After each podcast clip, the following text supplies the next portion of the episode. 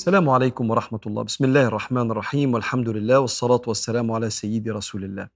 بسم الله مكملين رحلتنا في حياة سيدنا محمد وبرنامج نور. نور النبي عليه الصلاة والسلام اللي ربنا أخرج به الناس من الظلمات إلى أنوار التوحيد والقرب من ربنا والإنسانية والرحمة وإعمار البلاد بعد ما جه صلى الله عليه وسلم وكانت الناس في جاهلية. يعبدوا الأصنام يقطعوا الأرحام يسيئوا الجوار يأكل القوي الضعيف. حضارة اللي إحنا شايفينها وعايشين فيها دي بصمة سيدنا محمد عليه الصلاة والسلام. إحنا في سنة خمسة من بعد هجرة النبي عليه الصلاة والسلام.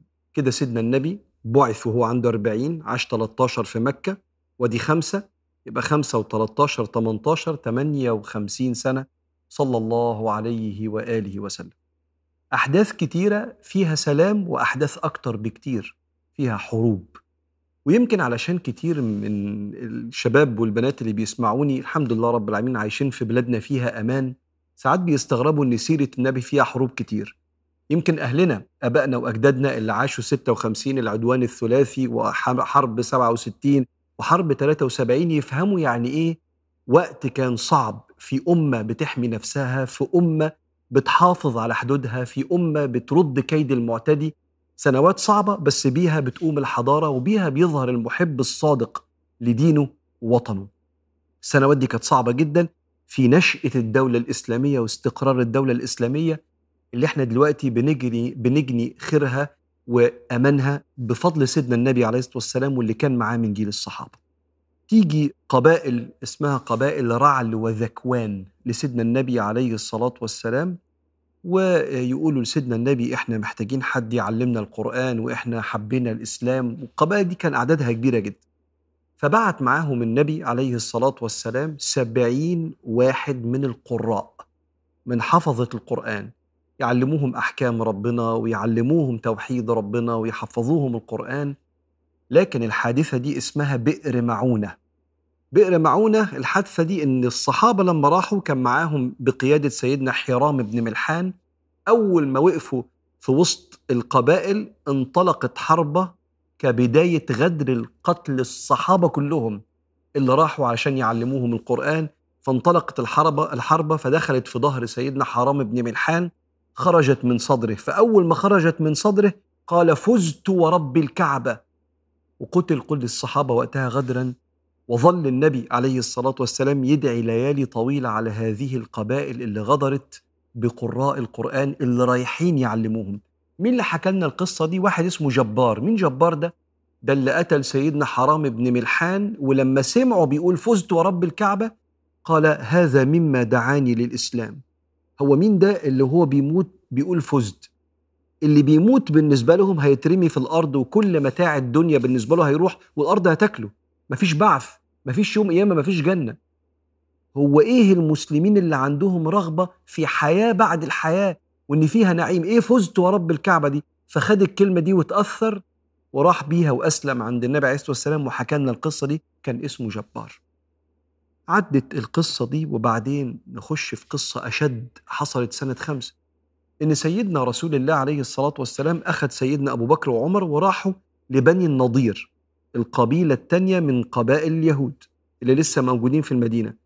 بنو قينقاع النبي أجلاهم بعد ما تحرشوا بالمسلمة فراح لبني النضير علشان في بعض المصالح المشتركة اللي ما بين المسلمين واليهود وهم بينهم صحيفة ومعاهدة في بلد واحدة. فلما وصل سيدنا النبي عليه الصلاة والسلام قعد على شيء زي الدكة كده وسند ظهره على حيطة جدار بيت. فقعد جوه يتشاور زعماء بني النضير ويقولوا هل يصعد منا أحد على رأس البيت فيقذف عليه حجر. فيريحنا منه. فنزل سيدنا جبريل لسيدنا النبي يقول له إيه اللي بيحصل ده؟ وحي من ربنا سبحانه وتعالى. فقام النبي مسرعا كأنه أراد حاجة. قام النبي بسرعة وخد أبو بكر وعمر كأنه رايح يعمل حاجة. وجهز النبي صلى الله عليه وسلم لهؤلاء الغادرين جيش من الصحابة وحاصر بني النضير وأجلاهم عن المدينة. لما حاصرهم صلى الله عليه وسلم جه عبد الله بن أبي بن سلول رأس المنافقين. ومجموعة من المنافقين يسخنوا بني النضير يحاربوا النبي. لو حاربتوهم إحنا معاكم ولو حاولوا إن هم يمشوكم المدينة هنمشي معاكم. ألم تر إلى الذين نافقوا؟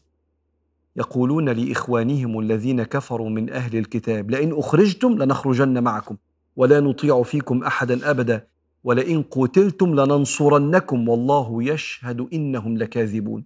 لئن أخرجوا لا يخرجون معهم ولئن قتلوا لا ينصرونهم ولئن نصروهم ليولن الأدبار ثم لا ينصرون وفعلا خافت بني النضير تحارب النبي عليه الصلاة والسلام لأن الغدار بيبقى خايف ومشيوا من المدينة وخذلوا المنافقين ولم يتبقى في المدينة إلا بنو قريظة.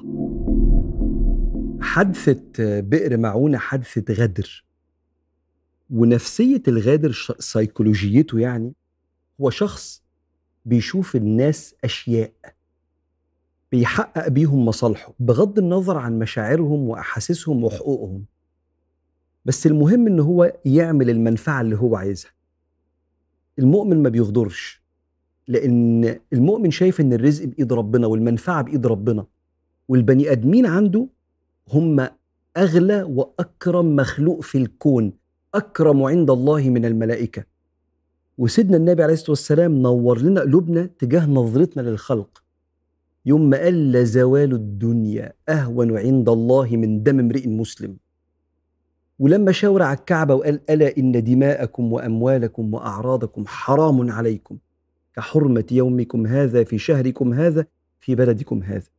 وشاور على العالمين بكل معتقداتهم وقال المسلم من سلم الناس من لسانه ويده. لكن الغدر وحش تبقى دنيئة قوي لما تكون في الفلوس بين اتنين متشاركين.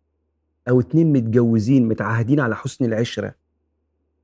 أو تخيل حد يغدر بعياله أو عيال تغدر بأهاليها اللي هو كل ما الرابطة بقت قوية كل ما الغدرة بقت وحشة.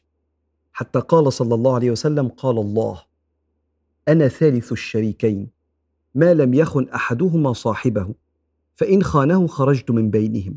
طبعا العلماء يقولوا لما ربنا سبحانه وتعالى خرجت من بينهما يعني بقيت مع المظلوم ضد الظالم على الظالم اللي غدر. فتخيل بقى كده لما واحد مثلا يغدر بمراته وعياله يبيعها الصيغة بتاعتها. قصص بقى يعني الواحد عنده كتير من دي عشان مزاجه وسفرياته. ولا واحدة ترمي عيالها عشان الكارير المستقبل. وترفض إن هي تحط وقت ومجهود في تربية العيال أرواح اللي خلفتها عشان مصلحتها الشخصية. لا ده صعب جدا ده. عشان كده لما النبي قال عليه الصلاة والسلام يوم القيامة يرفع يوم القيامة لكل غادر لواء مكتوب عليه هذه غدرة فلان. يعني شوف بقى الواحد يعني مكتوب إيه على الراية بتاعته قدام الخلق قدام سيدنا النبي عليه الصلاة والسلام وقدام ربنا قدام سيدنا جبريل يوم القيامة قدام الجنة اللي جاية متزينة للصالحين والنار اللي جاية بتزأر علشان غيظها من العصاة.